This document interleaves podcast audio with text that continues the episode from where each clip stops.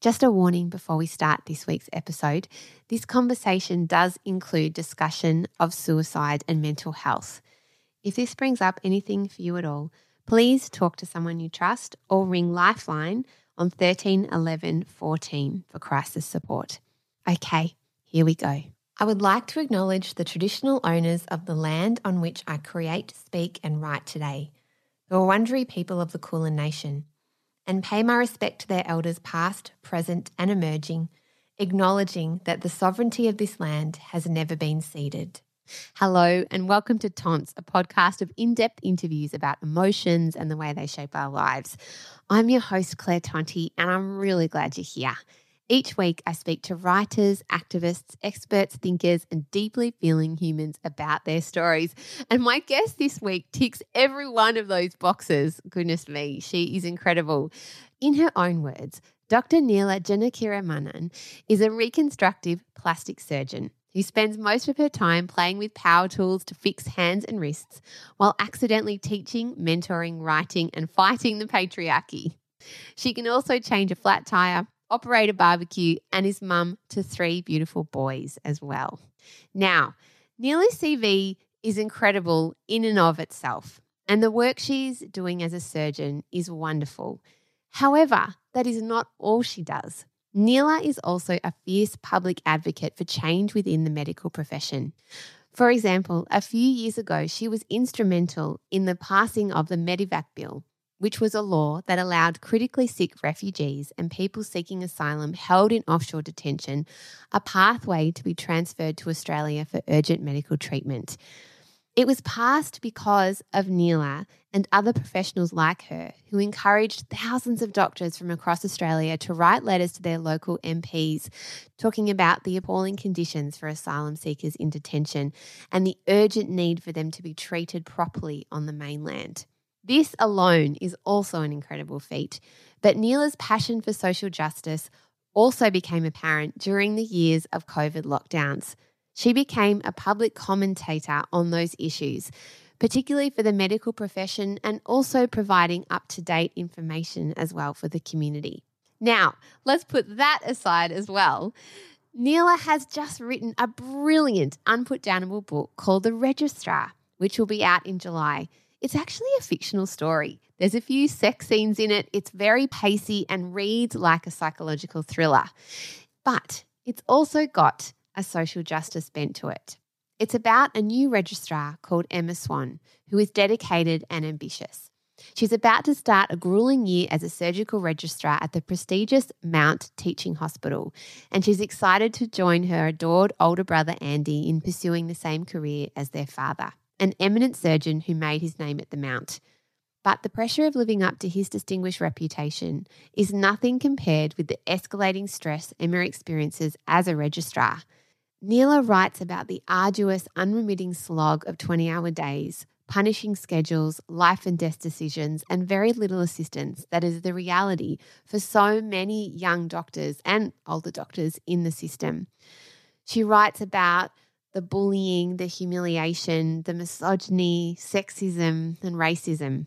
And it's just such a clever book because not only is it unputdownable, it also builds a huge amount of empathy and opens up the world of a surgeon in the making for people who've never been involved in that side of the medical profession and paints a picture of a system that is at breaking point. As Dr. Norman Swan writes, it's compelling. You won't put it down.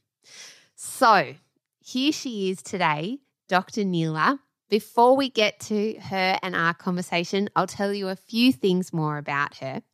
Neela was schooled in Melbourne and completed her medical degree at Monash University in 2003. She immediately commenced surgical training and was awarded fellowship of the Royal Australasian College of Surgeons in Plastic and Reconstructive Surgery in 2014. Having trained in major Melbourne hospitals, including St Vincent's Hospital, The Alfred, Austin Health, Monash Health, Peninsula Health, Peter MacCallum Cancer Institute, and the Victorian Plastic Surgery Unit. During this time, Neela combined the rigours of surgical training with completing a Masters of Public Health through Monash University, graduating from that degree in 2010. This gave Neela a grounding in research methodology, as well as health programs and implementation, particularly in poor settings. So there you have it. What an incredible person Neela is, professionally, but also personally. She's super warm and very funny. And as we talk about today, was an awkward teenager like so many of us. And it just goes to show you, doesn't it, that the people that we often admire the most and think are incredibly amazing and wonderful and how can they ever do all the things that they do are also human beings and also might have some of the fragilities that we have too. Okay, here she is, Dr. Neela Janakiramanan. Well, thank you so much for joining me, Neela, today. I've been so looking forward to this conversation. Yeah, me too, Claire. Thanks for having me. Oh, you're welcome. Your book is wonderful. I read it in about, I don't know, two nights maybe. I couldn't put it down. Congratulations. Thank you. Oh, you're welcome. I want to talk about it. I have so many things. But before we mm. do, I wanted to ask you a big, juicy question that I know we've talked about a little bit on Instagram because I posted a photo of myself, my teenage self from school. Yes. A bit mortifying. So I wanted to ask you what you were like at school. Do you remember that girl back then? Oh, I do remember that girl. I was really shy. I was a complete nerd. I really struggled to fit in. I really struggled to find friends. I was bullied a lot in primary school. And it really wasn't until I got to late high school, university, even, that I think I learned how to understand people. Yeah. What do you mean by that? That's a big statement. I think in an ideal world, that we would take everyone as they are and people would just fit in seamlessly to various social, cultural mores and expectations. And I just didn't know how to do that naturally. And so I think, you know, given we don't live in an ideal world and given that we do place this expectation on other people to fit in to the way that we expect them to, I think it took me a long time to learn how to fit into the world around me. And sometimes I still get angry. Sometimes I'm still like, but I want, but you know, this is me, you know, this is just take me as I am. But I don't think pragmatically that's that's how it works. And I think, you know, I mean, you're a parent as well. I mean, the, these are the lessons that we teach our kids, isn't it? Mm. And, you know, maybe some parents are better at teaching those lessons and maybe some kids are better at learning those lessons. But, you know, I, I came from a migrant background. You know, my my parents were still learning how to fit into Western cultures and and workplaces and friendship groups so you know maybe they couldn't teach me the same lessons that i can teach my kids about what what fitting in looks like and what is expected of them mm. i don't know yeah i resonate with that so much because i was so confused by people mm. at school and I went to an all girls school so particularly by the the way people aren't themselves in the yep. world and you have to mitigate yourself and especially if you're a big nerd who's really excited by learning yeah. is that what you think people found difficult about you at school I truly don't know. There were other nerds that were better at at fitting in there were people who hid their nerdishness, I think. I think, you know, when year 12 results came out, I was a bit surprised by some of the people who got really good marks because they had just managed to hide that they were really smart. So I don't think it is just that nerdiness. I think it's probably more than that. I think it's how you dress, how you speak, how you carry yourself uh, how you engage with pop culture. I mean, we we didn't listen to pop music at home or watch, you know, the latest release movies.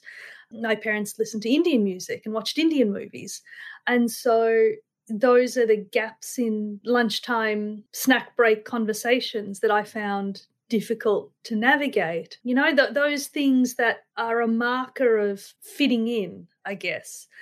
Uh, and I think lots of migrants probably have those kinds of stories. You know, I, I hear of you know Greek and Italian migrants who had uh, you know pastrami sandwiches, for example. you know, yeah. yeah. cheese, and that was considered really not quite the done thing so yeah i think it's interesting yeah i i totally do right because as you go forward so at high school and you were really smart and i'm assuming yeah. you did very well and got really good marks in year 12 would that be fair i did i did yes correct and yes, so correct. did you start straight away did you get into medicine is that where I you did. landed yeah yeah did you find your tribe when you got to university? How did you feel once you landed there? University, I think, was a bit more forgiving. I had two social groups, which, you know, again, I look back on this and I, I'm surprised by it. One was the group of girls that I went through medical school with.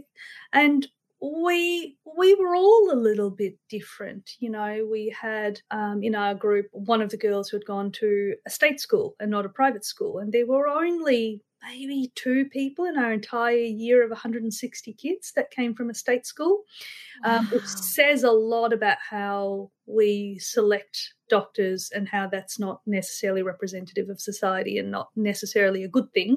We had a lot of people who did come from migrant families in our little group. No one in our group was extraordinarily wealthy. No one had grown up in the leafy eastern suburbs of Melbourne. And it was interesting how we navigated together and found each other within the first week or two out of this swirling mass of 160 people who were all going on, you know, O week camps and pub nights and whatnot. You know, we we managed to find each other so that that was interesting. And i'm still friends with those gals and that's you, you, know they're they're really important. And even though i don't see them as much as you know we all should see each other you know they're they're the women that i could call up at a moment's notice and say something terrible has happened and i need help. Mm. and they and i know that every single one of them would drop what they were doing uh, and come and help. And and we'd all do that for each other. Uh, and then the second group that I spent a lot of time with, which is really interesting, was the debating club. Um, I did a lot of debating at university. And debating tournaments and debating culture has been in the news a lot because of Christian Porter and the events that led to that woman dying of suicide in Adelaide a couple of years ago, and what may or may not have happened at a debating t- tournament.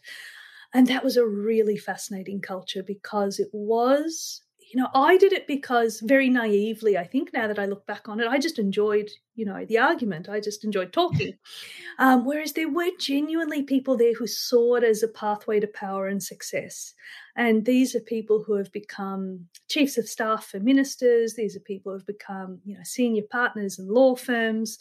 And I just didn't appreciate that it was a networking opportunity or a CV builder in the way that I've later come to realize that it was and was treated very explicitly as such by by some of these people. But again, you know, some of my really good ongoing enduring friends come from that environment and I think that that was actually a group where if if we come full circle to the first question you asked me, I think that's where I learned to fit in. I think that's where I learned what, you know, you needed to do to not change yourself just just massage your personality into being able to fit in with well, a lot of people that i didn't intuitively feel that connection with. Yeah which is so interesting isn't it? A mm. that it goes back to what i was saying about being at school and the strategies. Like i always walk around with my heart on my sleeve and it always surprises me still that there are people whose personality is strategic and what they're mm-hmm. saying is strategic and the way they dress is strategic yep. and i just went through school totally oblivious that i should have t-bars and roll my skirt yep. a certain way i just totally missed that memo yep.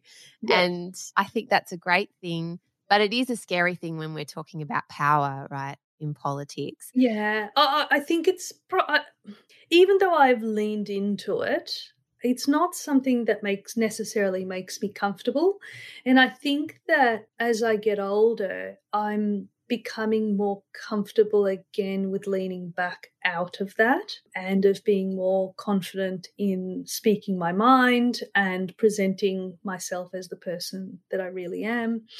And it is little things, you know, I've stopped wearing suits to work and heels. Just don't do it. Not interested. And you know, I walk into these groups of, you know, predominantly male surgeons who are all in their Hugo Boss and their shiny, you know, pointy shoes. And I'm just like, you know, I, am not going to be that person because I'm not that person. And like, let's be honest, suits are really uncomfortable. And I spend a lot of time crouching down, looking at people's, you know, legs or, you know, trying to do procedures. And I just don't want to do it in a suit. Yeah Gosh, and that's the joy of getting older, isn't it? And I guess having your own career and being respected in your field, you do now have this choice. You don't have to necessarily mold yourself. You can, yeah. It's kind of freeing in a way, maybe as you get older as well as a woman too. Yep. You know, what, what was it like being a woman in the medical sort of university days, I guess. And then we'll talk later about when you become a surgeon. It's interesting. Women have been more than 50% of medical students for a really long time. We were at 50% when I was in medical school, and that was in the late 90s. And it had been probably at least five to 10 years since women hit 50%, maybe even longer.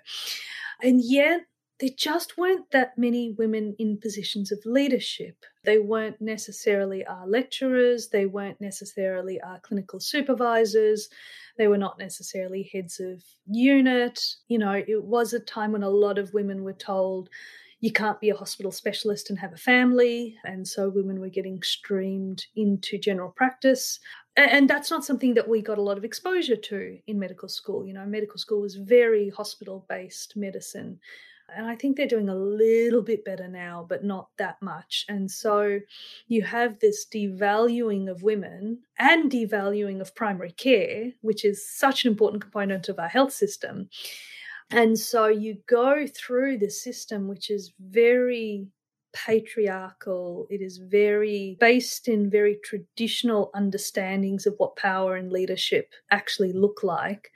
And unless you can very deliberately mold yourself to that, you're not given opportunities to succeed.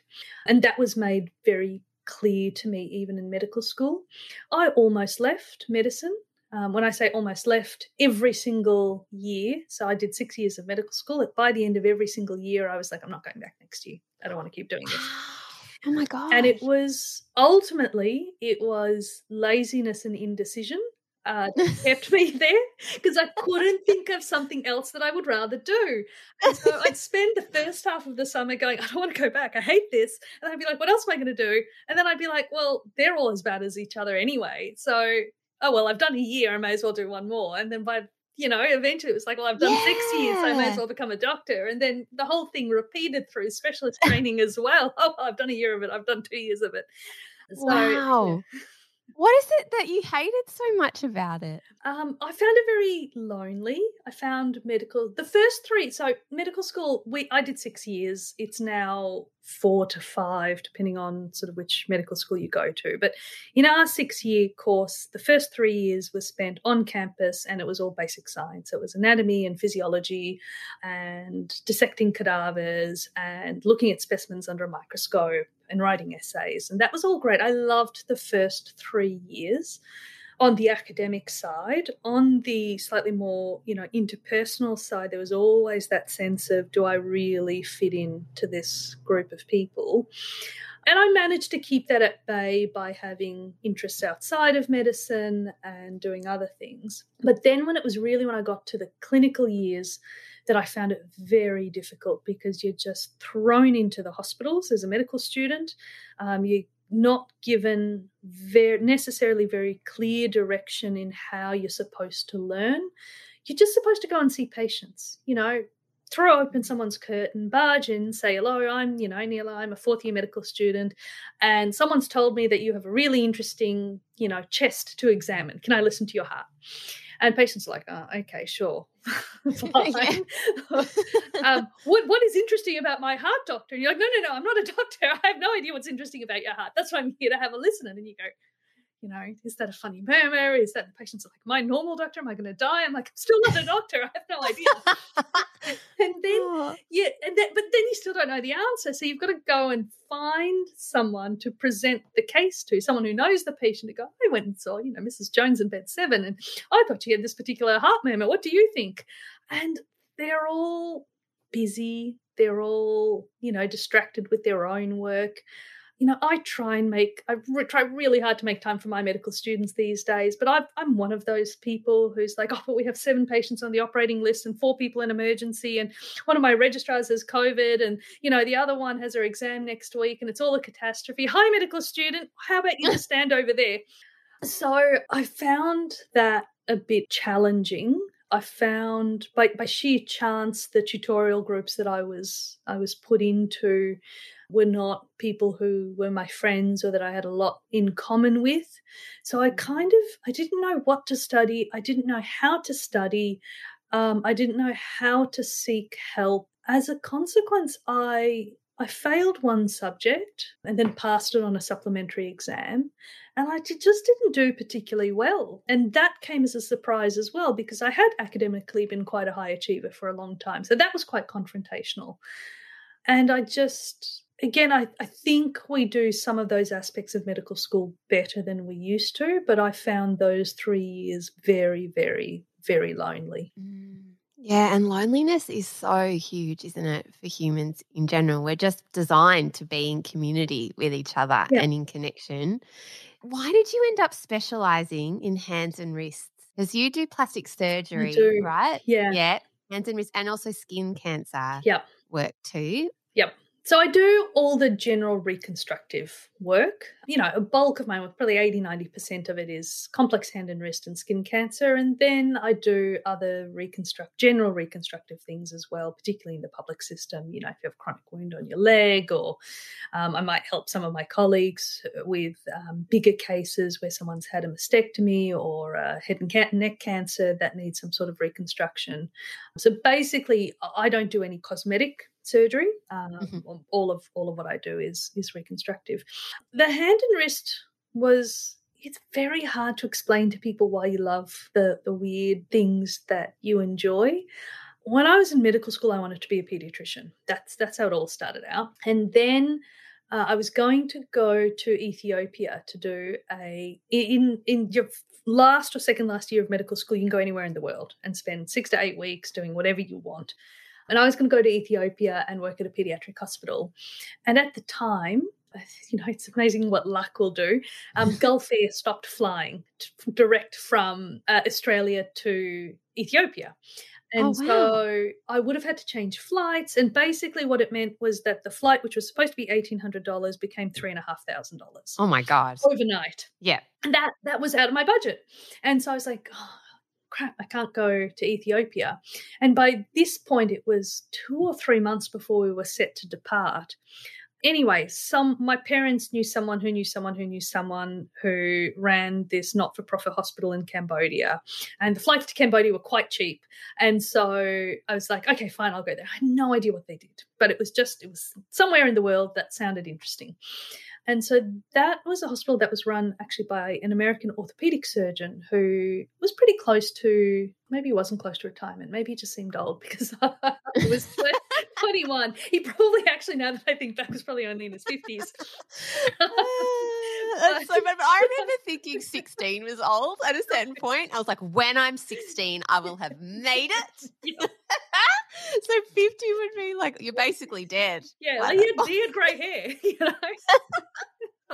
Grey hair now. Oh, Um, no. So anyway, he was an orthopedic surgeon did a lot of reconstructive orthopedics, and, and I tell a little bit of this in my book. It's it's one of the few things in my book that's actually autobiographical. And so anyway, we I was in Cambodia and we had all of these patients that you know couldn't walk, couldn't eat, couldn't see, couldn't hear.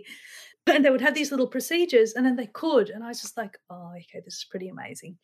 So I came back wanting to do orthopedics. Uh, but then, as I, I was an intern and then I was a junior doctor in the hospitals, I did a lot of orthopedic terms and I realized that I didn't really enjoy hip or knee or spine or surgery, you know, the other big things that orthopedic surgeons do. Not not for any reason I can put, you know, a finger on. I just just didn't click.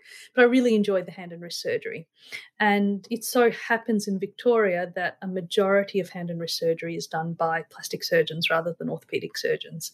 Whereas if you go to Queensland, for example, most of it is done by orthopedic surgeons and not plastic surgeons. Ah. So there are these funny little geographic variations because it's a relatively new specialty in the scheme of things. It's really, you know, come along in leaps and bounds since the Second World War and so it has just been it's done by whoever in whatever city first started doing it and, and the same is reproduced internationally as well Um, yeah. And few places in the world it is like Switzerland, for example, it's its own specialty. So you don't do orthopedics or plastics first; you just do hand surgery. Wow! And this is restoring people's movement and dexterity. Is yeah. that the main focus? Yep. Yeah, so it's, it's to restore function. And function can look like lots of different things for different people. Usually, function is some combination of having dexterity and also being pain free. And you can't always, in fact, most of the time, you can't give people the hand they had before whatever injury or degenerative condition affected them.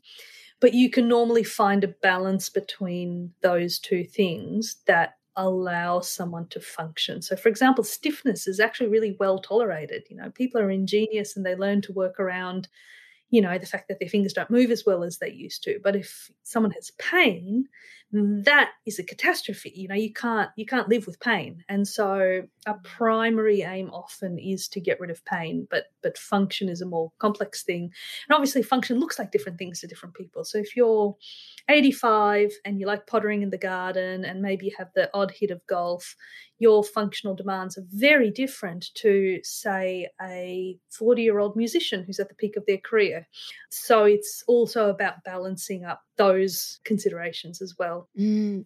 I've heard you say in an interview that the reason you love this work so much is that people will ask the same question yep. of you when you come into the room what is that question and what do they seem to say to you every time they come in? It's it's often not a question it's a statement. Um, people say this is my problem and i need my hands because and then at the end of that because there is something that gets to the heart of who they are as a person and it could be their work it could be a hobby it could be their caring responsibility you know whatever it is that's what they think is the most important thing in their life and that's what they want to be able to go back and do uh, and I just love that. And I just love going, yep, that's who you are. And there's so little opportunity in, you know, our busy, packed worlds where, you know, as we were saying, we're all pretending to be slightly different people to who we are for purposes of fitting in.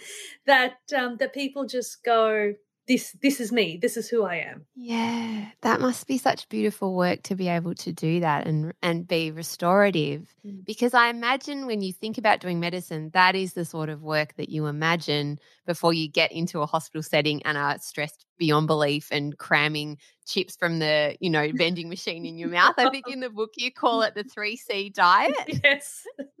Yeah. The, yep. was it chips chocolate and, and coke? coke? yeah Coke, yeah, from the vending machines. Yep. Um, so that what a beautiful thing to be able to work with people in that way. I wanted to ask you now about the registrar, mm. your book. And you mentioned that other than the story about Cambodia, nothing is autobiographical. Where did the spark of this book come from? There is a very old book called The House of God, which was written in the 1970s, uh, set in Boston, which is more autobiographical, I think, than mine, um, by a doctor who eventually became a psychiatrist. And it's considered sort of the Bible of medicine. It is full of black humor. There's all of these rules, which sort of have made their way into medical law. It's been called the catch 22 of medicine but it's really it's dated. It is racist. It is sexist. Uh, it's incredibly problematic for all sorts of reasons. So you know in medicine people have been muttering for a long time you know someone needs to write the new house of god. And i don't think that's what i've done but but that has always been sort of at the back of my mind that there isn't a lot of modern writing about medicine, and there certainly isn't much written from a female perspective. So, even a lot of memoir, like This Is Going to Hurt, which was written by Adam Kay in the UK and turned into a TV series, which is actually very good. You know, it is a very male perspective. And so that was sort of always in the back of my mind that, you know, writing something about medicine might be interesting and fun to do. And then there is a there's a day called Crazy Socks for Docs, and it was it was designed by a Melbourne cardiologist uh, named Geoff Toogood, who has spoken very openly about his mental health issues, and and he has co-opted the term crazy because that's what he has been called in the past, and it's about wearing mismatched socks because uh, poor self care is often a, a hallmark of of mental health problems. And so this was started about five or six years ago. And it's it's kind of like a bit like Are You OK Day for medicine, but it's also meant to be a bit of a reclamation from the medical community itself um, in terms of wearing crazy socks for doctors' mental health. And on the eve of Crazy Socks for Docs Day, I was talking to a few colleagues, and one of my friends said to me, "Oh, you know, it was like when when Josie died," and I was like, "What? What happened?"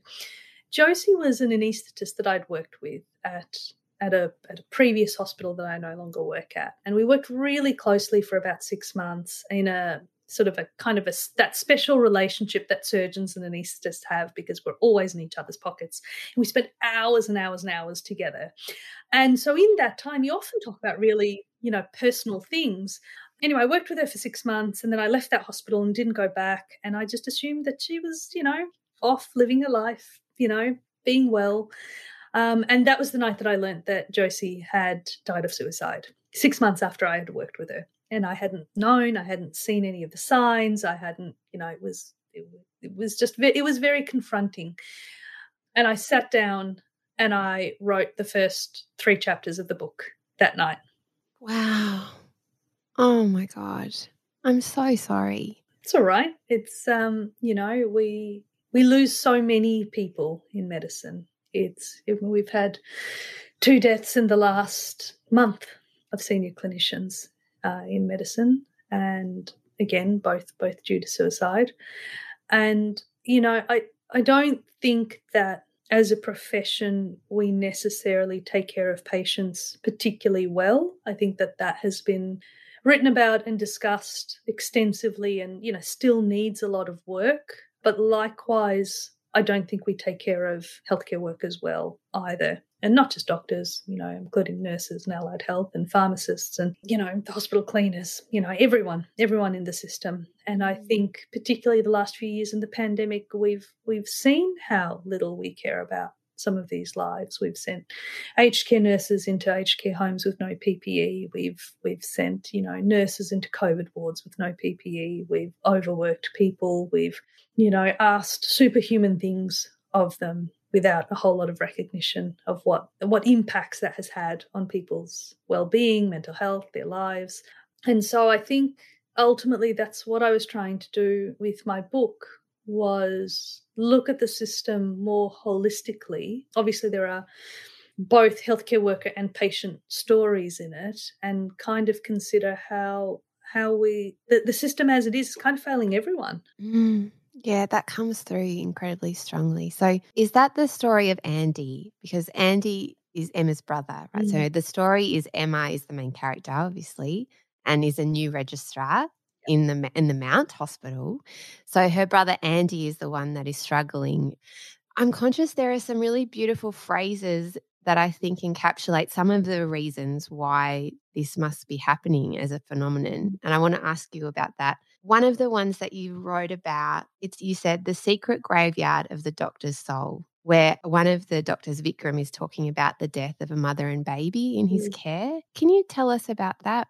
What's that phrasing? What does um, that mean? So the, the original is French, and I, I shan't um, butcher the original French. Um, that it was a French surgeon named René Leriche um, who talked about the graveyard of a doctor's soul, that from time to time we all go to sit and pray. And I think that that what that encapsulates so beautifully is that there are patients we hold on to. I mean, I mean, I would treat thousands of patients a year, and some come and go and have their episode of care, and there's nothing extraordinary about it. There's nothing memorable about it. Um, and it's it's not to say that when we're treating those patients they aren't important to us, but you know they form the background. But then on top of that, there are the cases that you never really let go. Not all of them have poor outcomes, um, although sometimes that that predominates as a feature. Um, sometimes they have challenging social circumstances. Sometimes you just had a connection to them for no reason that you can particularly put a finger on and and you think about them from time to time so i think that concept of you know the graveyard of a doctor's soul is a nice one because we do revisit these these stories as they become um, as the years go on. These are the stories we often share with other colleagues, either as examples of the beautiful moments of our careers or as a cautionary tale. And you never know when someone is going to earn their permanent place in your heart. It can be quite unexpected. And when I think back, you know, of the the last, you know, 10 patients that I that have been put into that special place, there's no real commonality there's and and I certainly wouldn't have expected it for some of them even at the time but for some reason there's something that has that enduring power of of resonance i think. Mm, yeah are you able to share any stories in particular? It's hard to share stories without breaching confidentiality.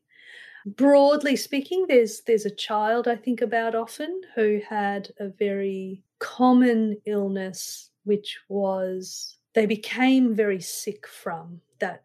So so the underlying illness is common but not very many children get very sick from it. And this was a child who happened to get very sick from it um, and ended up needing an episode of intensive care and in that episode of intensive care multiple other complications arose none of which were you know due to mismanagement or or anything like that but that child ultimately ended up losing a limb as a consequence of all of this. And, you know, that is an example of, you know, this was a child I treated years and years ago.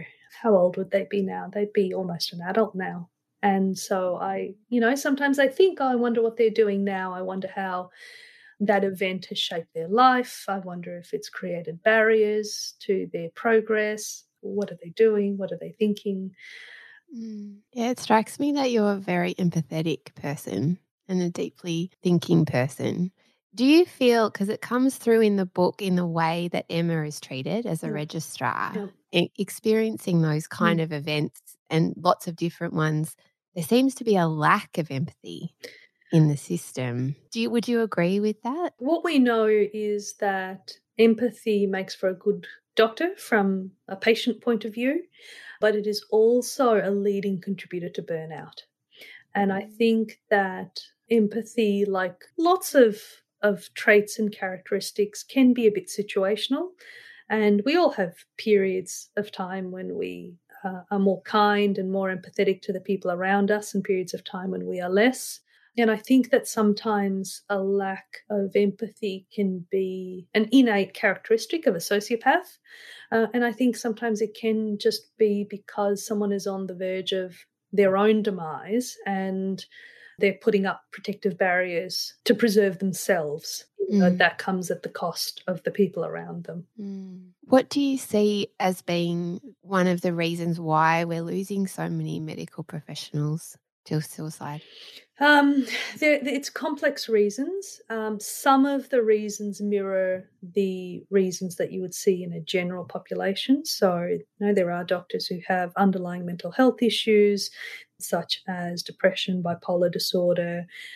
The the thing that makes completion of suicide uh, a bit higher in the medical workforce is that we have access to specialist knowledge um, and things like drugs that mm. can be used more effectively than than a layperson. Um, but in addition to those those baseline characteristics that you might find in any population, you know, doctors do and nurses for that matter do address more traumatic um, sorts of scenarios. So vicarious trauma is very real, particularly if you are an empathetic person the system is very hierarchical. There is a lot of bullying and harassment, so additional challenges that clinicians have to deal with, all of which contribute. And so, if you look at a population level, you know, it's something like two and a half to three times the rate of suicide in doctors as opposed mm. to the mm. to the general population.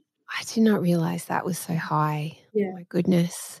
There's a line that you write on page 70 normal rounds, so the medical mm. rounds where a group will go around like of residents to patients, normal rounds are for the shaming of residents. Yes. What did you mean by that? It's all about teaching.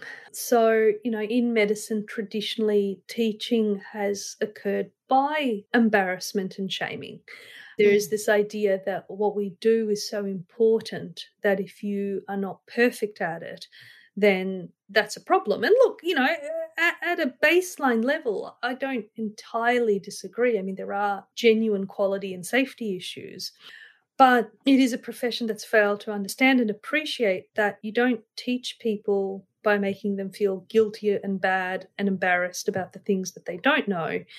You teach them by teaching them well. And so you know these these ward rounds have existed for at least 100 years probably more and so you know you'll go in and you'll see a patient and you know the big boss up the back will be like you know tell me all about this particular condition and if you don't know it then you are embarrassed in front of all of your colleagues and that is supposed to somehow motivate you to go and read up on things better next time so that you are not embarrassed in future. But all mm. it does is it drives people out and it impacts on people's mental health. Mm, completely. You mentioned too, and I think it's quite clear in the book, there's some big themes around patriarchy and sexism and racism as well. Is that from your own experience of working in hospitals? Oh, absolutely. It is. I mean, medicine is fundamentally founded in patriarchy. You know, nurses were were considered separate to clinicians. And, you know, the first doctors, particularly in the European school of medicine, which is largely what we practice now, were really crap at what they did. They, you know, stuck leeches on people and they didn't wash their hands. You know there's a in the 1800s 17 1800s a lot of women died of what was called puerperal sepsis. So after childbirth they became septic and died. And part of the reason this happened is because it's just disgusting. Male obstetricians would go from the dissection room straight to the delivery suite and latex gloves weren't around then. So they would be you know, operating on fresh cadavers full of whatever bacteria, you know, a dead body will accumulate very quickly, which is normal, straight to, you know, manually delivering babies. And these women would get infections and die. And it was at a time when midwives had far better outcomes than the doctors did. But the doctors refused to wash their hands because they literally said, gentlemen don't have dirty hands.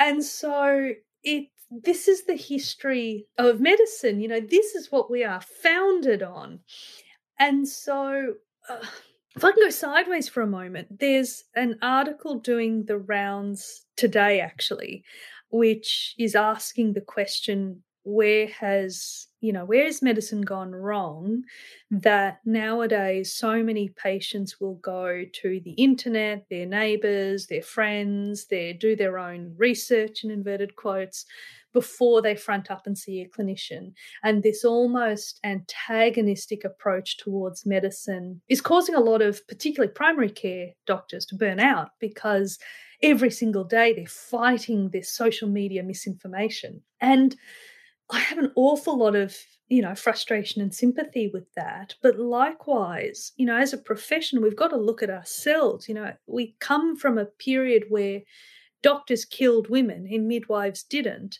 And so if we're now 100 years on saying, you know, there was there was a baby that died from an unattended birth in Perth last week, you know, if we're saying why did that woman choose a doula instead of a doctor, you know, a doctor would have saved her life that's the history. And it's not entirely irrational for women to say, maybe doctors and medicine are a problem, and maybe this other alternative, which has existed for thousands of years and for a long period of time, actually did a better job than medicine. Maybe this is the safer option. And the fact is, it no longer really is, and there really is no justification for a completely unattended birth now. But we still have women who have birth trauma. We still have women who come out of the whole pregnancy childbirth experience carrying a significant amount of pain and trauma. So we, we haven't got it right, but other people are mm. getting it more wrong. And we're not really meeting in the middle because everyone's just angry at everyone. And I think that's really challenging. And I think that then becomes really challenging for a patient who is trying to navigate complex health issues in a system where which is quite foreign to them and where they're not mm. necessarily getting the answers that they want. Mm. Completely. There's a line in the book where you say we all need to not retreat into our own specialized corners and think about health more broadly. Mm. And I guess that's what you mean, right? That it should be a partnership. That, I mean, I had a friend who used a doula in a hospital setting. Yep. And from what I understand, the outcomes are you have a very trusted midwife or doula with you who can advocate for you within a hospital. So you yep. have access to things if you need them, if things go wrong. And isn't that the best possible way to do it? So the woman feels safe and advocated for with the medical profession, and it shouldn't be this kind of we know best block out any other way of thinking and not seeing the patient as yep. a whole. And that comes out so strongly in the registrar. Emma is often seeing her patients like she has a patient called Jackie, who is a beautiful person and she forms a connection with mm. while she's going through cancer treatment. And she sees her as a whole person. And often there are senior professors that only see her as the condition. Is it mm. sarcoma? Is I going to yes, say that correctly? Yes, yes. Yeah, yeah. That, that like he at the end of the book is that Prof Bones just yep. says to her, "Oh, how's the sarcoma?" And she said her name is Jackie. And that's is that kind of what you're getting at? To me, that was the message I got from the book that we yep. need to be looking at people in a holistic way. And I don't know if now I'm being reverse sexist, but I do feel like it's quite patriarchal to just see people in terms of yeah diseases and outcomes and fixing things rather than seeing them as emotional social beings within that framework? No, it's not reverse sexist at all because the evidence really supports the idea that women have a greater tendency to do that. You know, if you take research out of general practice, for example, a female GP is likely to address more discrete health problems in a single consultation than a male GP, and they are far more likely to address non medical, so sort of socioeconomic and psychological contributors to health uh, than a male GP. They're also more likely to discuss and uh, move forward with preventative strategies than uh, male GP. Um, and that evidence has been, um, that research has been repeated multiple times over the last few decades, and it continues to show uh, that trend. And again, not all men. Um, there are fantastic male doctors out there as well, but at a statistical level, that that's certainly what we see. Mm. Wow, I didn't realize that. That is so fascinating. I love the phrase you say, under the eaves, the ancient woman raises her hand in a wave. And because there's a character in the book who's a homeless woman who's kind of sitting outside of the hospital as mm. Emma comes in at all hours of the night, she's just, I guess, at the crux of it, completely overworked, no one seems to be caring for the people that are caring for everybody. There's not enough nutrition, not enough sleep going on, yeah. ridiculous expectations, dividing these people into tinier and mm. tinier pieces and being spread more and more thin across the system. Can you talk a little bit about that phrasing, that ancient woman, that connection that Emma has with this homeless woman sitting outside the hospital? Yeah, that that character arose very organically. Of all the things in the book, it was probably the least deliberate thing that I did. But it was, she was important to me because hospitals are a refuge to so many. Many of our major, particularly inner city public hospitals, do have a resident itinerant population that you get to know, you know, by face uh, when you're walking in and out. And it's, you know, these hospitals do, you know, will sometimes provide a sandwich and will sometimes provide, you know, let them sit in the waiting room if it's not too busy. But they're right there, they're right under our noses. And yet, most doctors, most nurses, most patients will walk straight by them and not see them and not engage with them and not interact with them at all. And yet, you know, just because they don't have a home doesn't mean that they don't have value and humanity. And in the end, you know, that that character becomes quite important to Emma. And I think her journey in her relationship to this woman from very passively just waving at her and expecting some kind of response as if, you know, that is enough to actually speaking to her, actually taking her food, actually incorporating her in her own life as the, you know, a, a person with, you know, desires and agency and capacity. That ended up becoming quite important. But she wasn't she, yeah, that that was an interesting character. I, I wasn't sure where that came from, but I just went with it. Mm, I think it's funny. I thought that, and then I, uh, the reason I wrote that ancient woman raised mm. her hand phrase is because it reminded me of what you were talking about midwifery mm. and about the idea that you know thousands of years ago women were the ones who had so much knowledge and were healers in their communities and the idea that patriarchy has kind of taken over this medical system and really we need both and we need to honor those women, right, who have mm. that knowledge and older women who've been through childbirth and been through these, these experiences. And you, I often think about mm. older women in my life when things have gone wrong with the kids who will say, oh, we'll just give them some of that. Or here's this, you know, even now I'm seeing a naturopath and, you know, I come from a medical background family. So I'm, you know, not, not very woo woo necessarily, but I found so much benefit from combining, you know, her knowledge of plants and herbs and food and when to eat food with the Western medicine yep. side of things. And, you know, I just think we have a lot to learn. I like that phrase, the idea of the ancient woman looking over, being like, include me in this hospital, yes. include my knowledge somewhere. I'm reading too much into your book. No, no, no, I think it's beautiful. So Yeah, it's um I I also am really fascinated by the storyline of Emma's relationship. So at the beginning she comes back from her mm-hmm. honeymoon with her husband Shamsi and as it becomes clear, she initially thought she would probably have children and then the hours that kind of rack mm. up during the hospital, the the time she's away from him, the amount of time she doesn't get to spend or cancels on him or they stop having their dinners, their relationship becomes really fraught. Mm. And then she meets this kind of handsome David who's, you know, do you want to talk us through who David is in the book and what his character means? Yeah, so David is brilliant. You know, that that's his overarching characteristic. And yes, he's handsome and yes, he's, you know, charming and all of that. But but mm. he's brilliant and he operates really well. And Emma looks at him and thinks, you know, this is what I want to be as a surgeon.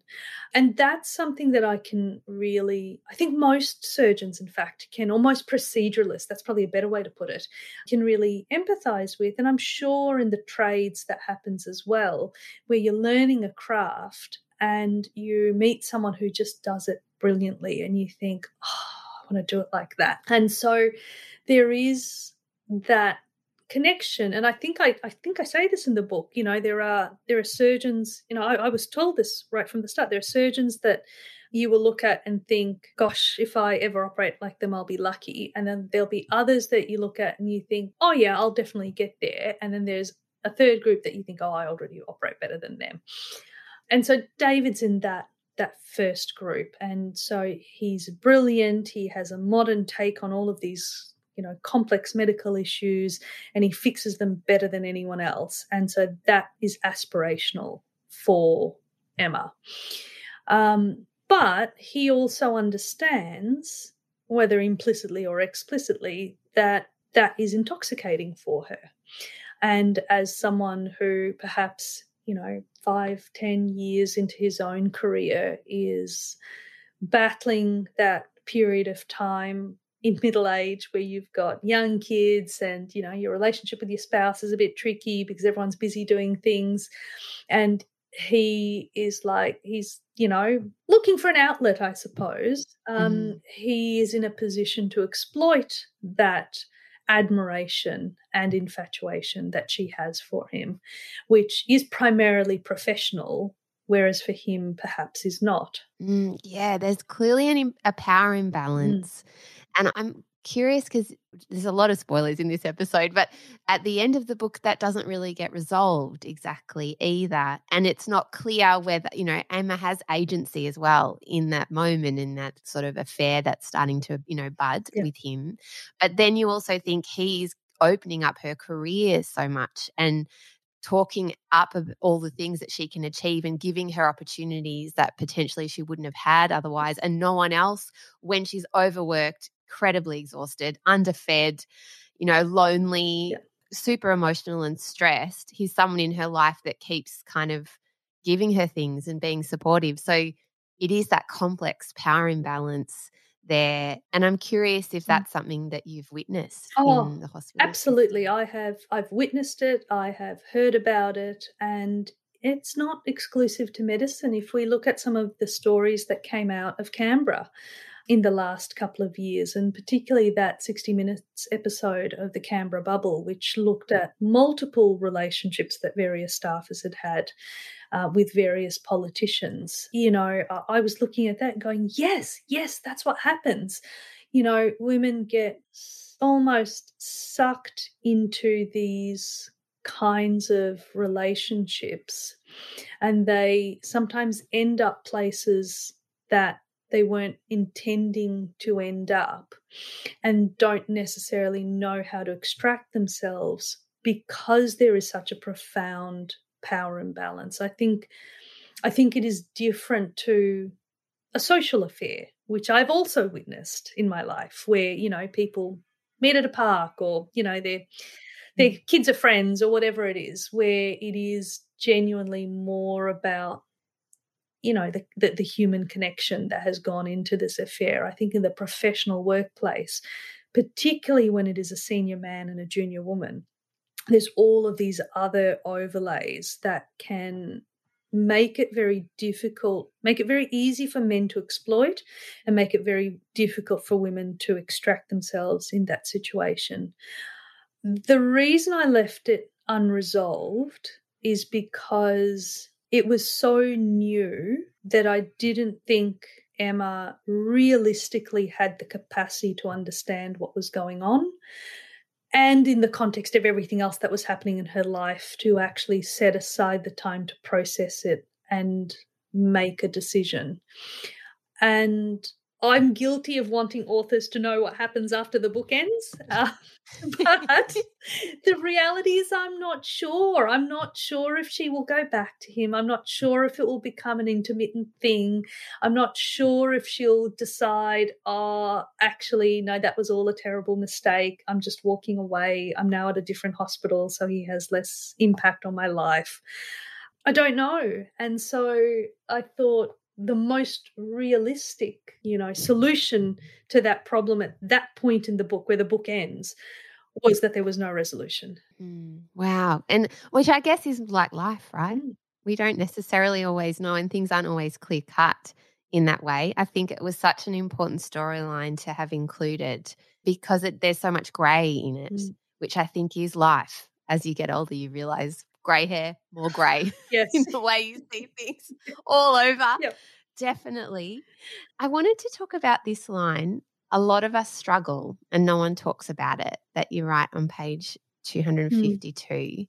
And what do you think would change the culture now to be more supportive for doctors and, and other people within those hospitals? I think the problem is that there are no available solutions to why people struggle. We have an aging population, we have more and more people demanding health services. We have a rising expectation from the population that every health problem has a solution. I, I, say this to my trainees, and I sometimes I even say it to my patients. You know, not all symptoms have a diagnosis, not all diagnoses have a treatment, and not all treatments have a, are a cure.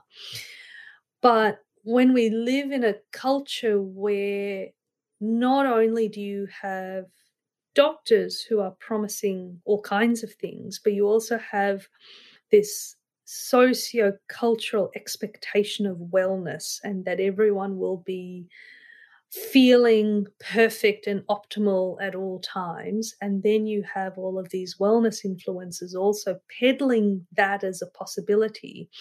We don't leave a lot of space. Actually, maybe feeling a bit tired is normal, or actually, mm-hmm. maybe your intermittent headaches are just a thing that you have to learn to put up with, or, you know, your chronic pain, you know, is really shit but we can't make it go away. So maybe what you actually need is psychological support to help you cope with this horrible thing that has happened to you because we're not going to be able to cure it. You know, these are difficult conversations, but in the absence of them, there is a very high expectation from the population that medicine can offer, perhaps more than what it can offer. And so clinicians are tired. We we don't have the time or the energy to give every patient what they need.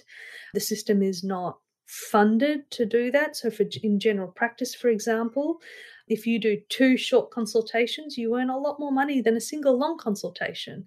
And so, at a time when business costs are rising and the Medicare rebate isn't, it becomes increasingly difficult to practice slow medicine.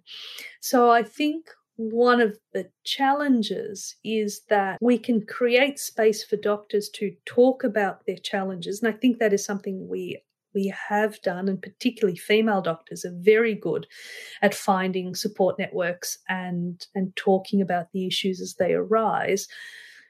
But there isn't actually a solution. And so everyone's sitting around and agreeing that this is really crap and we all need to seek support for each other is better than what it used to be, which was don't eat, don't sleep, just suck it up, everything is fine. But likewise, I also think in some part that that don't eat, don't sleep, suck it up worked because this is very controversial. I don't think older clinicians worked as hard as we are now in the same kinds of circumstances. You know, I've worked on units where there are now four registrars and the bosses are like well i worked here as a registrar. There were only two of us and so therefore you know what are you all complaining about? There's double the amount of you but then if you look at the amount of work that the unit is doing it's tripled or quadrupled. So hmm. yes you have double the number of doctors but you're actually doing four times the amount of work which means that everyone is actually working harder and that's something that the older clinicians don't necessarily recognize. You know population growth has has really increased in the last generation and the number of you know doctors and nurses that we have available hasn't. So i think i think it's complicated. Yeah definitely. Yeah i think that it's complicated.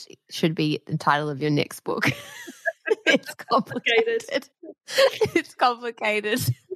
Gosh it, it's huge. So realistically mm. Is there capacity to have more doctors and nurses going to training or are there people also leaving in droves because it's so difficult? Um, there's definitely capacity for more nurses, without a shadow of a doubt. Um, we have a massive nursing shortage in this country, made worse by closed borders for a couple of years.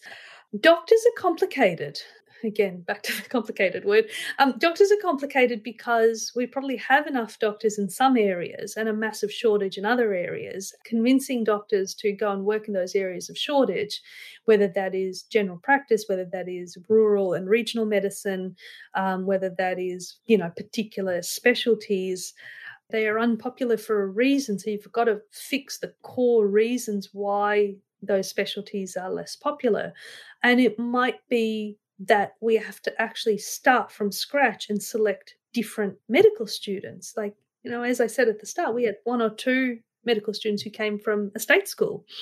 And that mm. not necess- that isn't representative of the population and so they are going to have various social expectations of you know if they grew up in the eastern leafy suburbs of melbourne that's going to where they're going to want to live and that's where they're going to want to practice and so that's not going selecting more of them is not going to get you more doctors in broken hill for example mm. so the other thing is quality of training. So, we do want to give medical students adequate exposure to clinical work while they're training.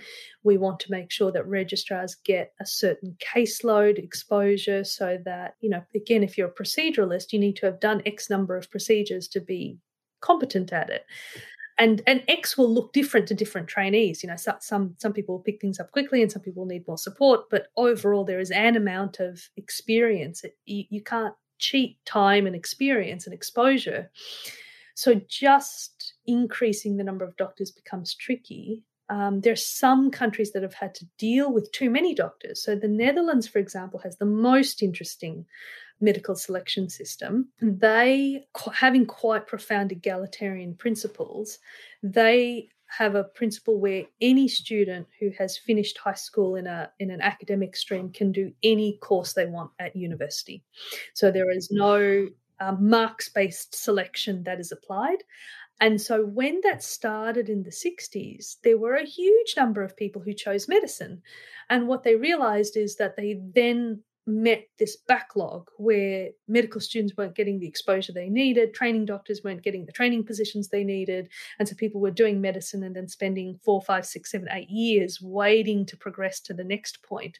So they ended up putting medicine is the only course in the country that has a quota like like mm. a, as an upper limit but then they still felt that selection on the basis of marks or socioeconomic privilege wasn't fair.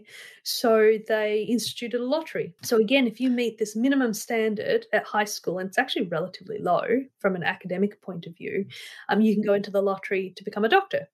And you can apply in this lottery a set number of times. And so it's interesting. You meet doctors who did a year or two of architecture, or a year or two of engineering, or a year or two of literature um, before they they got in, um, and so that creates a, a, medical profession that has this really diverse base. And then, about a decade ago, maybe even a little bit longer, they thought, well, is this the best way to be selecting? So they gave special permission for a set number of medical schools to select on the basis of merit, in inverted quotes, so mm. marks and an interview and the kinds of processes that we use.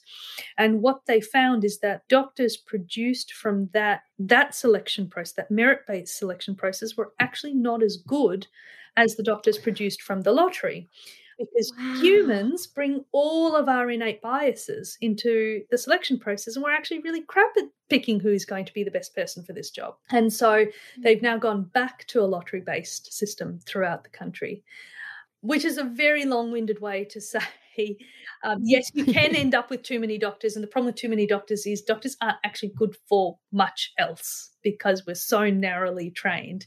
Whereas, yes. like a lawyer, for example, you can do a law degree and go and work in, you know, 50 different. Yeah, it is interesting actually. You mentioned this before the importance of having diversity rather than, let's say it, straight white rich men doing at particularly high levels because they like highs yep. like we know this and then you also have this huge diverse pool from a background cultural language mm. perspective mm. in the patients right yep.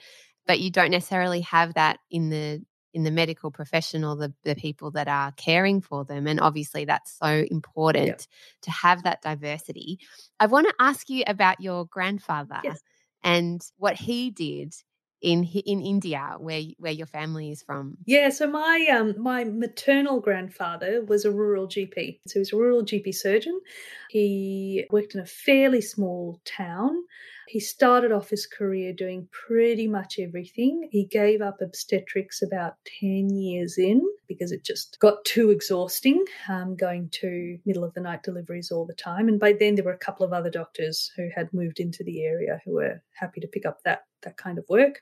Uh, but he also, so he was a general practitioner, but he also did minor surgery. So he did vasectomies and took out tonsils and fixed hernias and drained abscesses, pulled the odd wisdom tooth, that that sort of thing. So the you know very fashioned generalist. Yeah, wow, which is different from the GPs, I guess, that we have here. Well, it depends. In some um, very remote areas, um, so we do have a college of rural and remote medicine. That there is a specialist qualification of of doing stuff like this because not all patients can be transferred to to city centres. Mm. Wow, so they do end up having to be everything to everyone yeah. within their community, particularly in an emergency yeah. setting. Absolutely. Yeah, wow. It reminds me, my uncle is a priest and he's mm-hmm. like that. He goes to these vast areas of the outback and is kind of everything to everyone from a counselor, sometimes probably to a nurse yeah. as well. I wanted to ask you because you have such a passion for social mm. justice mm. and it's so clear, not just from the work that you do now, the book that you've written, but also your work with the Medevac mm. legislation and your public advocacy during COVID. Where does that come from, that real drive for equality and justice? It's a good question. I think it's innate. My my grandfather, who was the GP, once said to my mother when I was I would have been about two or three, and she tells the story often. That she should never let me read one particular Indian philosopher who who does take a very sort of socialist, social justice slant, because I'd be lost forever. so I, I don't know what he saw in you know me as a toddler, but I think it's and and you know maybe this is what got me in trouble in primary school when I couldn't fit in because I was just like, no, it's not fair. Just we can't do that. That's that's not right and that tends to put people off. So maybe i've just gotten better at at you know limiting it to to significant issues and not picking a fight you know everywhere i go you can't take that person's pencil that was theirs exactly. give it back, give it back. Yeah, include Susie in the game. Stop being mean. Now you're just doing it on a broad national scale, just trying to fix the medical system and also bring asylum seekers back for medical treatment here. All those incredible things. I think that's amazing. I I did hear that your family come from the same region as Kamala Harris. Yes, in India. Yes, that's, is that's that correct? That is correct. We are the same caste. It's not supposed to talk about caste in India anymore, but but it's real and ever present and still a point of discrimination. So yes, same state, same caste. Our, our grandparents may have crossed paths in Chennai. You know, she, she's a bit older than I am. She's she's ten years older. So and again, so therefore her family would have been a bit older again. But you know, post independence was a really dynamic time in India. I think as a country, uh, particularly people who had been part of the British public service, like so my paternal grandfather um, was part of the, the British public service and then became part of the Indian public service. Um, and a lot of my aunts and uncles on that side of the family have continued and, and have risen to quite high positions in the Indian public service.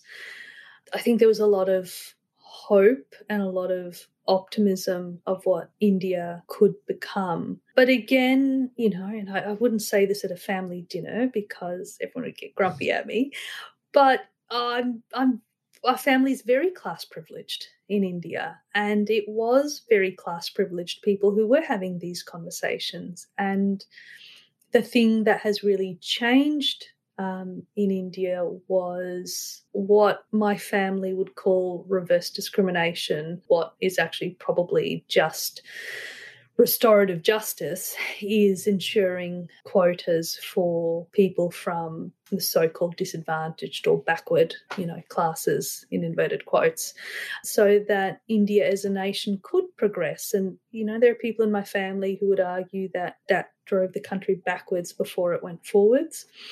But A, if whether or not that's true is arguable, and B, I think that if you believe in equity, you believe in equity. That's that's just what you have to do to give everyone fair opportunity. Mm, absolutely, it's a beautiful value to to have and hold on to. I think mm. can serve you through a lot of things. Believing in equity and and justice, mm. even though it can also be incredibly infuriating and heartbreaking at the same time. Yep. Just yeah, for so many reasons. I want to uh, finish because I know I've taken up so much of your time and it's just been no, it's so been joyful. Just I've really loved this conversation. Thank you. And I loved your book too. I want to ask you quickly about the unicorn that you married oh, yes. called Brad. Yes. because that is a whole other thing in the book, right? About juggling family life yep. and motherhood with a career yep. like yours in surgery tell us about Brad and why you write that he's a unicorn. Yeah, that was actually the first piece I ever wrote. I, I was having a coffee with Christina Ziwica, who's a journalist, and she and I was telling her the story about like I was sitting there and I actually got a text message from my GP um, saying, you know, can you confirm this appointment tomorrow? And I was like, oh, I cannot get them to change it. You know, they always call me because I'm the mum, but I've never taken the kids to the GP. Like he's the person who always does that. And she's like, you should, you should write about that. I'm like, really? She said, you should, you should write about that. And so I did. And she sent it off to her editor at Women's Agenda and they published it. And so, and it kind of went everywhere. And I was like, oh, so I can write. Okay, interesting. But I, I think in the modern world where where dual income families are quite normal and a lot of women are taking up professional roles, someone's got to hold the can at home. And, you know, in our household, I'd like to say that it was all planned and negotiated. and it was all smooth sailing, but it wasn't. You know, I we had a baby and I threw the baby at him and went back to work when he that baby was five weeks old. Wow. We um and it was awful. It was an awful time. I wouldn't do it again. Um, but we were I was in particular naive. I was just like, oh yeah, babies they just sleep all day, don't they? You're doing a PhD. You can take care of a baby and do your PhD. Um, uh, yeah. So it was, you know, it was a crash course in parenting. It was a crash course in negotiation. It was, he often tells the story. He doesn't enjoy cooking. It's probably the one thing that has persisted. He can he can cook and he often does, but it's not something he enjoys. So I will often, you know, cook for the week and put in the in the freezer or whatever. But I remember our eldest son was about eight months old, and I got home one night and he said, That's it, I'm going to learn to cook properly. And I said, What happened? And he had gone to get some gnocchi and some sort of sauce at some shop. And he brought it home and he had, you know, mixed up this creamy sauce and it had split a little bit. So, you know, how the, the butter separates from the cream. And anyway, he's feeding this baby, you know, this kind of oily, greasy gnocchi. And he just looked at it and he went, I can't do this. I cannot feed my baby such crappy food. Like I've, I've just got to learn how to cook. And and he did. And I think that we, you know, as mums, we have those moments where we think, oh, okay, my life has to change. Okay, I have to make these compromises. Okay, this is this is something that I just have to get over. And I think men have those as well. And sometimes they need to be given an opportunity to um, discover that, I guess. I guess, you know, I, I see a lot of my female friends try and save their husbands and children from those moments. Um, and I'd like to say that mine was planned, but it wasn't. I just I just wasn't there. I was at work. And so it just it just you just had to sink or swim. I know. It just played out as it did. Um, and he didn't leave me. So, you know, two, two thumbs up. Um, but but I think those unicorns are becoming more common now as more and more women are uh, becoming professionals as I have a lot of hope for young men. You know, the the male registrars I see now absolutely have a different take on the world because their their partners, their female partners, are you know have their own needs and desires, and things are balanced. I'm seeing more young people take paternity leave. I'm seeing more young men say, "I want to work part time." I'm seeing more men say, "I don't want this high pressure career." You know, my my wife has made that choice. So I'm going to go and do something that's a bit more low pressure. And I think that's great. I hope that that changes because I think it's good for men as well. We so often tell women you can you can have it all, just not at once. I hate that phrase um, because I mean it's true, but men don't get it all either. You know, we think they do. We think that they're getting career and family, but when they look back upon you know, that time, they were always at work. They missed out on that family time. They missed out on the holidays. They missed out on that connection. And I think men are starting to realize that that is the sacrifice their fathers and predecessors made and that they don't want to make those sacrifices. Mm, completely. It's so interesting, isn't it? Because I think once men are at home more and they see, or whoever the, you know, both, the both partners are, whether it's same sex couple either, you you see the daily things and you start to understand how it works, mm. right? And you understand more about what you're missing out on. And if you're just never there, you don't even know what you're missing until it's kind of too late, right? Yeah. So, yeah, and I think Annabel Crabb writes about this so mm. beautifully. What does she say? Men need lives and women need wives. Yes. something yeah, yeah, something like that. Like, that. Yeah.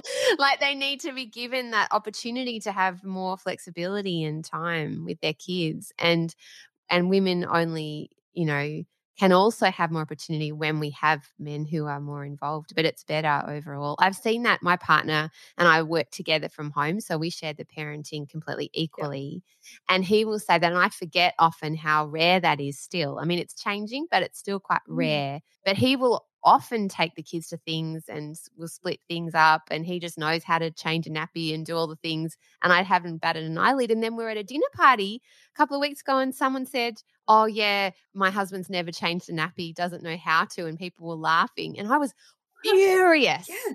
I know. He had three kids and had never changed a nappy and they were like three five and six or something. And I just spent the whole drive home in the car yelling at James about how ridiculous that is that he's never been made to because it's not that he can't he's just never been made to and given and never had to yep. because someone else steps in and you're absolutely right i think it's really inspiring yeah and look I, I, I, I, want to be careful about you know making it women's problem for overdoing mm. things and their male partners not stepping in because that's that's just another way we blame women for men's incompetence like they mm. should just yeah. be proactively just darling i'll do this one you know but yeah. but there are i acknowledge there are structural barriers and you know nowadays i don't ask my female trainees you know whether they've thought about work life balance because they have i don't need to ask them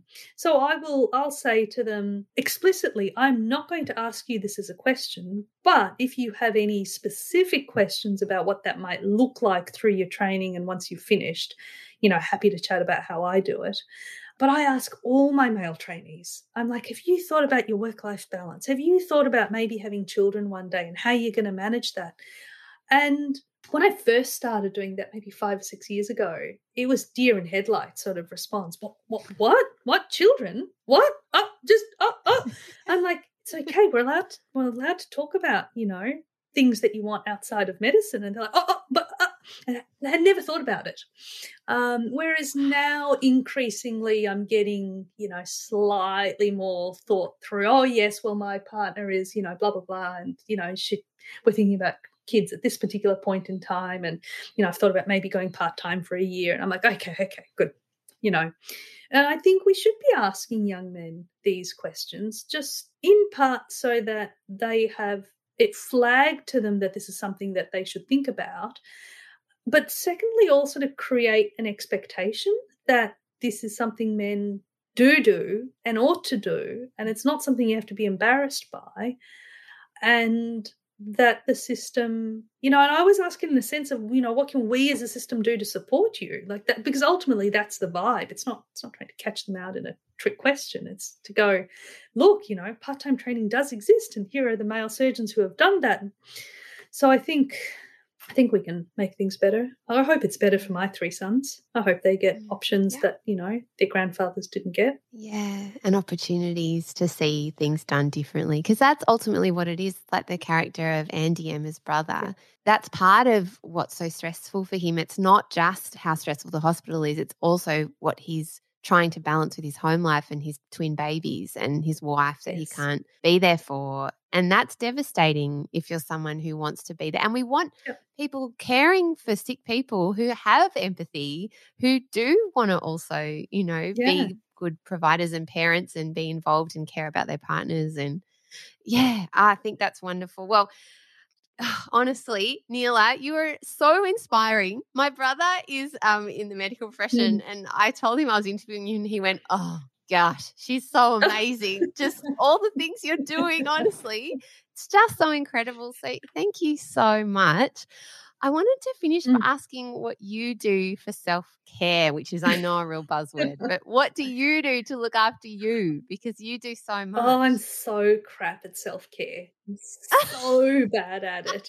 Um, sleep. Sleep is my number one non-negotiable need, and that is the one thing my unicorn husband always gives me. You know, it's the weekend sleep in. It is just if I haven't had enough sleep. I'm just I'm so traumatized from the registrar years of not enough sleep, and I and I had two out of three kids during those years as well. So it was just it was just five years of no sleep. So so sleep is probably the most important thing that I do. But other than that, I think for me self care is about intellectual stimulation rather than other things, which, which I've only come to realize more recently. Um, I've got to be interested in the world. And whether that's reading or writing or learning a new skill or, you know, whatever it is, I think that that is important. Um, and the last thing is holidays. You know, I don't, I, I'm, I'm happy to go, go, go, go, go for most of the year, but I need proper breaks. And particularly the last few years, I've ended up very burnt out because who took holidays when during COVID? You couldn't go anywhere, you couldn't do anything, or you know lockdown, it seemed there, there seemed to be little point to having a break if all you had to do was to all you could do was stay at home. So so yeah, this year I've I've actually tried to schedule in periods of time off where we go away and do something. Mm, and that recharges you and gives yeah. you energy and drive to keep going. Yeah. Yeah, well, thank you so much, Neela. This has been such a joy. I totally relate to that as well. When you've got a busy brain, you need to give it things to do, or it'll tear up all the furniture like yes. a Labrador or something, right? Just got to constantly take it out for walks. Otherwise, who knows what will happen. Well, thank you for the gift of the work that you do for your patients, but also for our broader community. And um, really appreciate this conversation for Tons. Yeah, thank you, Claire. Had a great time. You're welcome. Oh, me too. Oh, where can we buy your book? Booktopia? Anywhere. Is that the right spot? You can buy it anywhere. anywhere. Anywhere. It'll be in most bookstores, I think. Fantastic. Oh, I can't wait. It's it's one and it's also a teal front cover, everybody, which with the last election was just perfect. Was that just a divine coincidence? It was a coincidence, but it's also it's a very medical teal, which I love. It's, you know, it's the color of ah. scrubs, it's the color of drapes, it's the color of, you know, lots of things in medicine because blood shows up really nicely against it. I think that's why they chose that color in medicine, not for the book cover. Don't get blood on the book cover. I'll go test that out.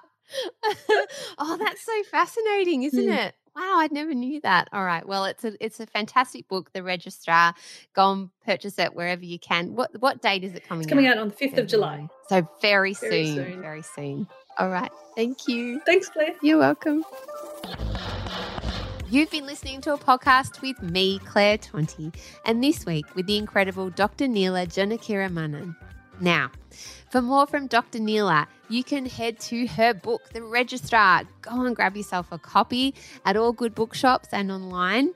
And if you want to read more of her writing, you can also find her at the Women's Agenda and on Twitter she also has a website, Dr. Neela, that's N-E-E-L-A dot com dot au, where you can find out more about the reconstructive surgery that she does. For more from me, you can head to clairetonti.com. That's my website. Or you can also go to my Instagram account at Claire Tonti. That's where I like to tell stories on social media. All right. Thank you as always to Raw Collings for editing this week's episode and also to Maisie for running our socials at TonsPod. And if you liked this show, I have lots of other interviews that come out every Friday. Season one, I had interviews with the wonderful Jamila Rizvi and Clare Bowditch, with Dr. Eve Reese as well. And I can't wait to share more conversations just like this one. I also do another podcast, which just happens to be an award winning show. We came third for Listener's Choice in the Australian Podcast Award. It's called Suggestible, where I recommend you things to watch, read, and listen to. I do that with my husband, James Clement, and that comes out every Thursday. So if you need something to watch next up, head on over there. And that's it from me this week. You can contact the show at tonspod at gmail.com.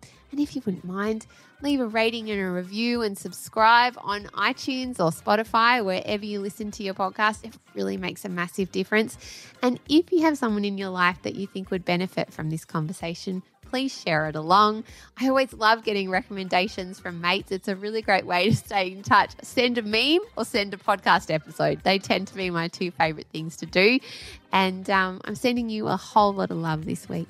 Okay, talk to you soon. Bye.